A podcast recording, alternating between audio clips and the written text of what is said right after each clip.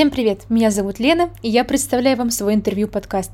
Формат подкаста подразумевает интервью с экспертами, профессионалами, студентами и преподавателями из сферы логистики и управления цепями поставок – Здесь не будет много теорий, и после прослушивания моего подкаста вы не станете экспертом.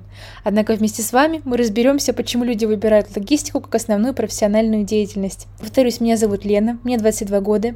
Я закончила бакалавриат по направлению логистика и управление цепями поставок в Высшей школе экономики. И после стажировок в Nike, X5 и Procter Gamble меня пригласили на позицию аналитика цепей поставок в Dodo Brands. А сегодня у меня в гостях Наталья Валейник. Здравствуйте, Наталья. Добрый день. Расскажите, пожалуйста, на какой позиции вы сейчас работаете и в чем ваши основные обязанности? Я работаю на позиции supply chain менеджера одного из брендов компании Dodo Brand. Это развивающаяся сеть кофеин, а, называется Drinkit. А, мы стоим в начале пути. Мы будем развивать как саму сеть Dodo, так и сеть франчайзи. Соответственно, supply chain организует и находится в стадии планирования, организации всей цепи поставок для текущего количества кофеин сети, так и для будущего и для далекой перспективы. А расскажите, пожалуйста, как вы пришли в логистику, то есть с чего вы начинали? На самом деле не шла я в логистику, логистика пришла ко мне. Я училась э, немножко другой профессии, я планировала быть айтишником, программистом. Общем, у меня диплом инженера-математика, но оказалось, что что э, то ли по, по психотипу, то ли по каким-то другим сложившимся обстоятельствам мне больше интересно не с э, машинами, не с компьютерами, а с людьми. Ну и, собственно, выяснилось, что, видимо, мои какие-то менеджерские качества оказались более востребованы. Логистика для меня, все поставки и взаимодействие с поставщиками, это кроме того, что общение, это все равно построение целевых математических моделей, это все равно общение э, с точки зрения цифр, цифр, ну вот как-то так и совпало. Изначально я занималась IT области закупками, общением с поставщиками, договорами, э, бюджетированием и, в общем, всей вот этой внутренней кухней. После этого я стала работать директором по закупкам банка ТОП-50 то есть в моем видении находились закупки, которые обеспечивали работу всего банка и сети банковской. А вот. После этого я э, уже попала в supply chain. То есть изначально э, моя компетенция к ней подходила издалека. И сейчас я вот себя пробую в supply chain. Расскажите, пожалуйста, о вашем переходе Почему вы решили из банковской сферы перейти в QSR? Я работала в двух банках э, на своем последнем месте, где я и дошла от менеджера до директора э, по закупкам. Называлось это э, по-другому, у нас это называлось начальник управления, но в силу того, что procurement офис это было управление. Но это структурные разные, так сказать, организации. То есть фактически я был руководителем procurement офиса. Проработала я там уже довольно долго, и это было в районе 13 лет. И в какой-то момент я поняла, что меняются вокруг меня люди, а в целом делаю я одно и то же, и я ну, в какой-то момент поняла, что, ну, наверное, а, прорывов тут не будет уже. То есть я достигла некоего пика, и всегда лучше уходить на пике и идти куда-то, где ты ничего не понимаешь, ничего не знаешь. Ну как ничего, не совсем ничего, но немножко, немножко меняешь сферу деятельности. Ну вот, собственно, так и получилось, что это была, во-первых, совершенно другая организация. Это не финансовая организация, а организация QSR, и вообще это питание, это совершенно разная а, специфика, разные темы. А, и это челлендж, конечно. Это, во-первых, а во-вторых, это обеспечение именно цепей поставок. Это не совсем то, что я делала в банке, но тем не менее это очень тесно переплетается, тесно связано. В целом, я думаю, получится довольно быстро в это все вникнуть и сделать что-то а, хорошее для Dodo Brands. Какая у вас была первая работа? Она была вообще не в тему программирования. Я занималась практически ну, бухгалтерией. То есть это была именно работа с договорами, это была работа раз и связана с поставками. Просто это были поставки из-за рубежа каких-то а, продуктов питания, оливки, э, оливковое масло, там вот что-то такое. И я занималась исключительно там работой какой-то ну, вот, бухгалтерской и ведением а, баланса вот этого. Не растаможкой, не а, самими логистическими цепочками, но это было очень близко к этому. И сейчас вот я только вспомнила и задумалась, ну надо же, как как неожиданно жизнь поворачивается. А вы долго были на этой позиции? Относительно, наверное, года два. Mm-hmm. Вот, потом у меня был перерыв, там связанный там, с семейными обстоятельствами. Mm-hmm. После этого я уже начала работать в финансах, mm-hmm. и это было тоже ну, больше завязано на какое-то дело производства, но именно в сфере IT. То есть это закупка оборудования, это ведение контрактов, счетов, какие-то бюджетное планирование и, собственно, именно вот такая первичка. А после этого перешло как-то в проведение процедур по выбору этих самых поставщиков, с которыми ты заключаешь договоры. Ну и так вот и пошло. А что вам больше нравилось и что не нравилось в работе в закупочной деятельности? Вот я расскажу. Как раз мирилась, видимо, я вот с э, вот этими документооборотными вещами.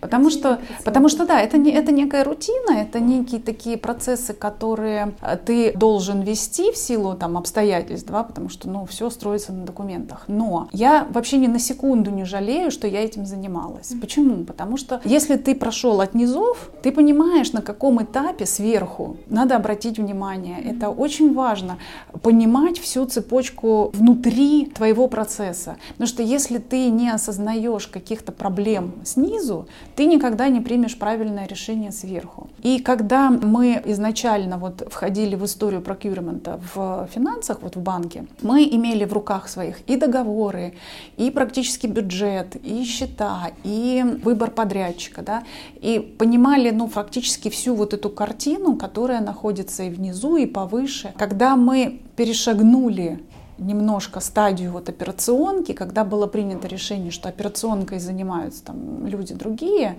бюджетированием занимаются люди другие, а мы на себя оставляем функцию только прокюрмента, именно выбора подрядчика, проведения тендеров, анализа рынка, э, построения э, всего понимания цепи поставок, да, всего понимания образования стоимости. Вот это стало как раз очень драйвить. Почему? Потому что, во-первых, там есть очень много нюансов, изучая которые, разбираясь в которых ты можешь существенно что-то упростить, удешевить, э, выпрямить, да, то есть и это некий элемент, э, некий вызов, который ты можешь показать, и это показательно, то есть ты вот ты получил результат там это или дешевле, или быстрее, или лучше, или понятнее, это приятно и можно показать. Второй момент это всегда общение с людьми. Иногда оно, конечно, уже much, но в целом это очень интересно общаться с людьми, находить новые контакты. Здесь очень важна эмпатия и как она у тебя развивается способен ли ты развивать свою эмпатию, потому что очень важно понимать, так сказать, человека напротив и разбираться в его чувствах, в его ожиданиях, там, как с ним разговаривать, что, о чем разговаривать. При этом нужно иметь реально глубокую внутреннюю компетенцию в предмете разговора. Да? Если ты не разбираешься, ты с ним не поговоришь предметно. Вот. Поэтому, с одной стороны, нужно копать очень внутрь предмета, с другой стороны, иметь возможность общаться и, и правильно общаться с людьми. И, конечно, тут вплетается и моя математика. Потому что зачастую нужно какие-то сравнивать несравнимые вещи. Да, это, и чтобы не сравнивать апельсины с яблоком или зеленые с соленым, всегда на помощь приходит вариант построения модели целевой. Да, что ты хочешь а, в итоге получить. Вот что ты хочешь и как этого итога добиться там с этой компанией, с этой, с этой, да. И дальше вот этот итог можно сравнить друг с другом. Поэтому математика это все-таки базовая наука, которая, ну, честно говоря, все остальное это прикладное, да. Если есть база, приложить сможете. Вот, поэтому вот ни секунды не жалею ни о своем образовании, ни о том, что я ковырялась там с операционкой и вот этим всем занималась, тем, что я занималась э, в банке и получилось отстроить достаточно интересно и модели, и процессы, доверие э, к прокюрменту, к закупкам. Вот. И вот теперь новый этап, тоже интересно. Посмотрим, что получится. Жизнь загадка. А сколько времени у вас занял путь до руководящей позиции? Это ни о чем не может говорить вот впрямую, потому что зависит все от э, организации, от текучки mm-hmm. и так далее. Да? То есть э, я пришла на позицию менеджера, это был 2008 год, в тот момент э, случился кризис, mm-hmm. было, в общем, очень много увольнений. Мой руководитель на тот момент приняла решение, что мы у себя сохраним компетенцию каких-то расформированных подразделений. Соответственно, вот в этот момент, придя там буквально на менеджера, буквально там через несколько месяцев образовался отдел, э, который я возглавила, там в компетенцию которого входило именно там проведение тендеров, э, работа с подрядчиками. А потом так получилось, что как раз руководитель мой ушла в другую организацию, и, соответственно, примерно через год после моего появления в компании в роли менеджера я стала э, руководителем управления. Ну, так вот сложилось, да. А, единственное, конечно, не могу сказать, что а, для меня это был комфортный переход, потому что навыка было недостаточно явно, там и руководящих, и понимания процессов, погружения в эти процессы, уверенности, как себя подать, как стаивать там что-то. Здесь очень э, сильно большая зависимость от того, кто твой руководитель, э, какая твоя организация, каким образом ты можешь себя в ней раскрыть. На самом деле процесс, вот, который э, я прошла за год этот, он был реально не для того, чтобы я стала руководителем. Но потом, наверное, года три ушло на то, чтобы твоя компетенция и твоя позиция устоялась. Где-то можно и быстрее, можно и снизу до верха дойти с большим, так сказать, э, энтузиазмом и с большим пониманием всего процесса. Но на старте у всех разные возможности, разные там, вникания в компетенции, разное погружение. У меня это вот именно понимание, что я разбираюсь во всем, я знаю, куда идти, я могу построить стратегию, это года три. Вот года три. Угу. Когда я поняла, что я готова прям стратегически все видеть и понимать, как мне вместе с организацией развивать и саму функцию, и строить стратегию развития функции. Как удалось погрузиться в новую сферу? То есть какие инструменты вы использовали для того, чтобы быстрее адаптироваться к новой должности? Обычно запрос на самом деле идет больше от руководителя. Mm-hmm. Что он хочет от э, вашей функции, что он хочет э, видеть в качестве, там, что ты ему репортишь, а, какие там mm-hmm. цели он тебе ставит, и ты на это кликаешься. В какой-то момент, там, в общем, когда мои руководители менялись уже, э, там, один уходил, другой, или там передавали mm-hmm. функцию, то есть изначально были одни установки, потом там другие, то есть внутри функций тоже происходило вот то самое разделение, да, когда убрали операционку, оставили только procurement, и вот это вот все происходило как-то по этапам. На самом деле э, для меня было главное, э, что я разбираюсь во всех практически нюансах э, всех наших закупочных mm-hmm. категорий, и именно по категориям знания мне помогли разобраться, каким образом сплетать это все в стратегию компании. Mm-hmm. К чему, чему уделять э, больше внимания, чему меньше, э, что можно там аутсорсить, что нельзя. И здесь э, главный инструмент это общение внутри компании mm-hmm. с кроссфункциональными, ну то есть вот это кроссфункциональное общение, это прямо э, главное, что должно быть. То есть ты, а, причем вот э, в нашем случае, пока procurement не выступил э, таким драйвером вот этой кроссфункциональности всегда было какое-то там то сопротивление, то еще что-то.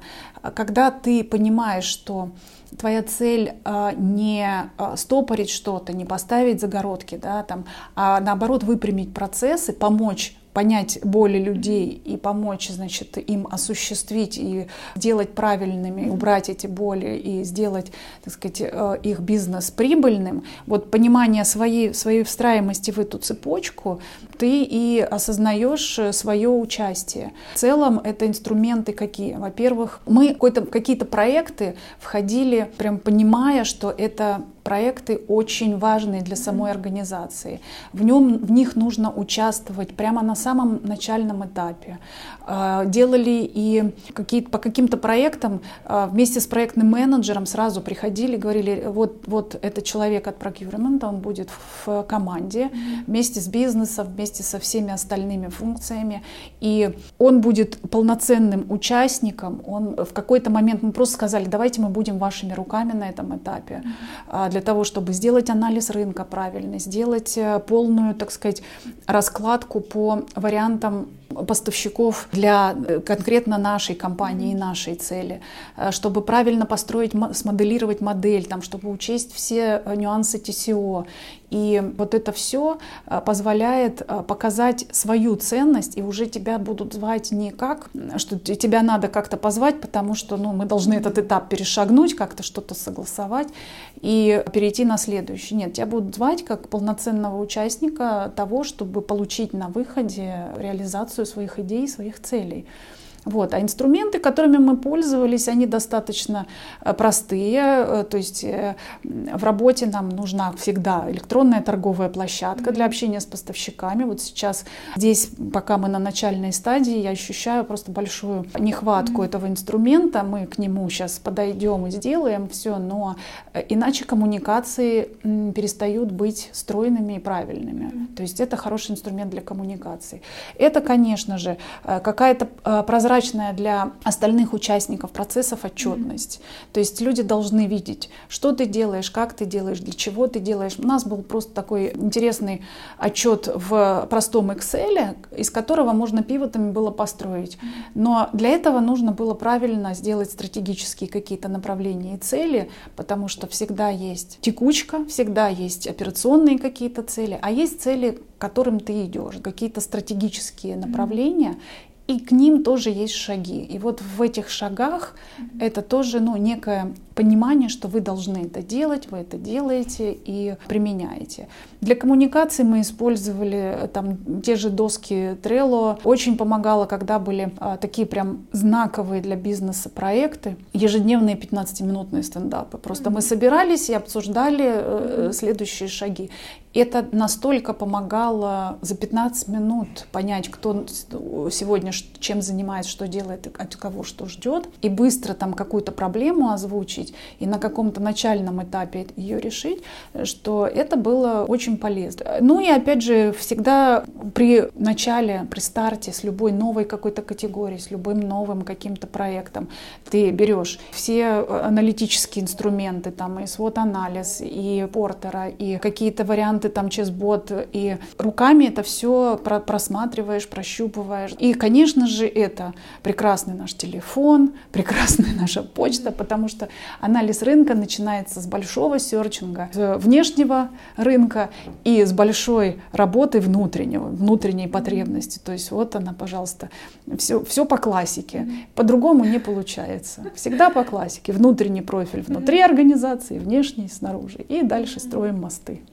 А вот именно с точки зрения психологического восприятия себя как руководителя, вот были ли в этом сложности, да, именно адаптации какой-то, или всегда был образ себя как руководителя, и вы, наоборот, к этому стремились? Даже не знаю, как я попала в руководители, никогда к этому не стремилась и не было а, такой потребности. А, но когда я попала в эту ситуацию, фактически я росла вместе с командой. Mm-hmm. Это была помощь друг другу. И как-то так повезло, э, благодаря там предыдущей руководителю, команда была по максимуму сформирована правильно. То есть пришли люди, которые были максимально нацелены на сотрудничество внутри команды, на понимание там общих целей, при этом готовые учиться, готовые там э, каким-то образом развиваться. Немножко претерпевали мы какие-то изменения, кто-то покинул там в силу там каких-то своих обстоятельств или не вписались, да, там в, а, возможно, там в темпы работы. А кто-то приходил, достаточно похожие а, по, может быть, не то что даже психотипу, а люди по целям, да, то есть достаточно такие единомышленники. Вот когда получается команда единомышленников, конечно, это ну, базовые ценности, если общие, то это очень было ну, несложно. Главное понять, а, какие варианты мотивации у каждого и предложить а, какие-то для каждого инструменты для развития своих компетенций. На самом деле в какие-то моменты это бывает не на поверхности, но это очень просто.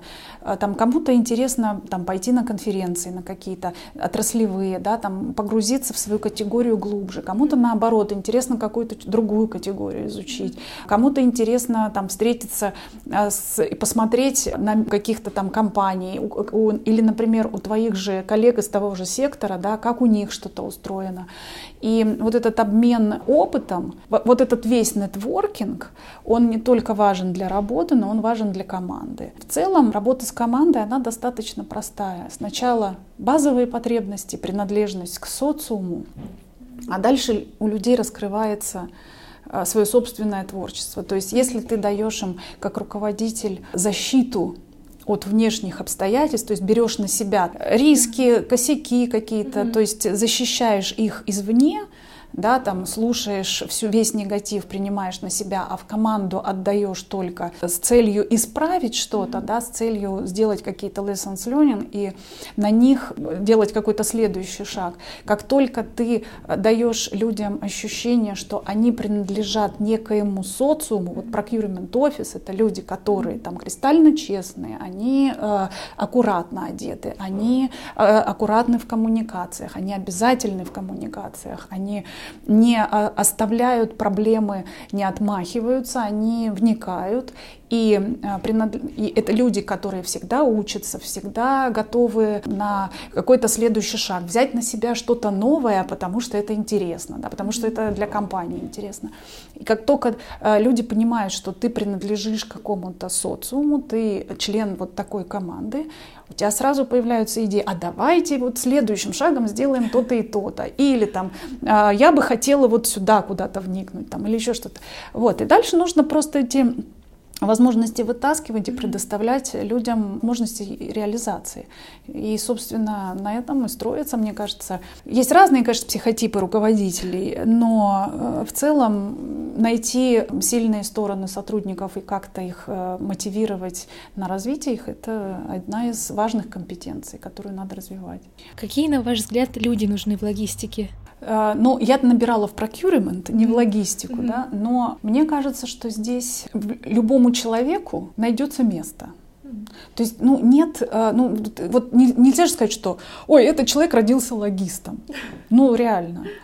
Просто кому-то интересно там, э, кто-то интроверт, да, ему интересно копаться там в каких-то циферках и чем-то заниматься более, так сказать, спокойно в своей обстановке, да.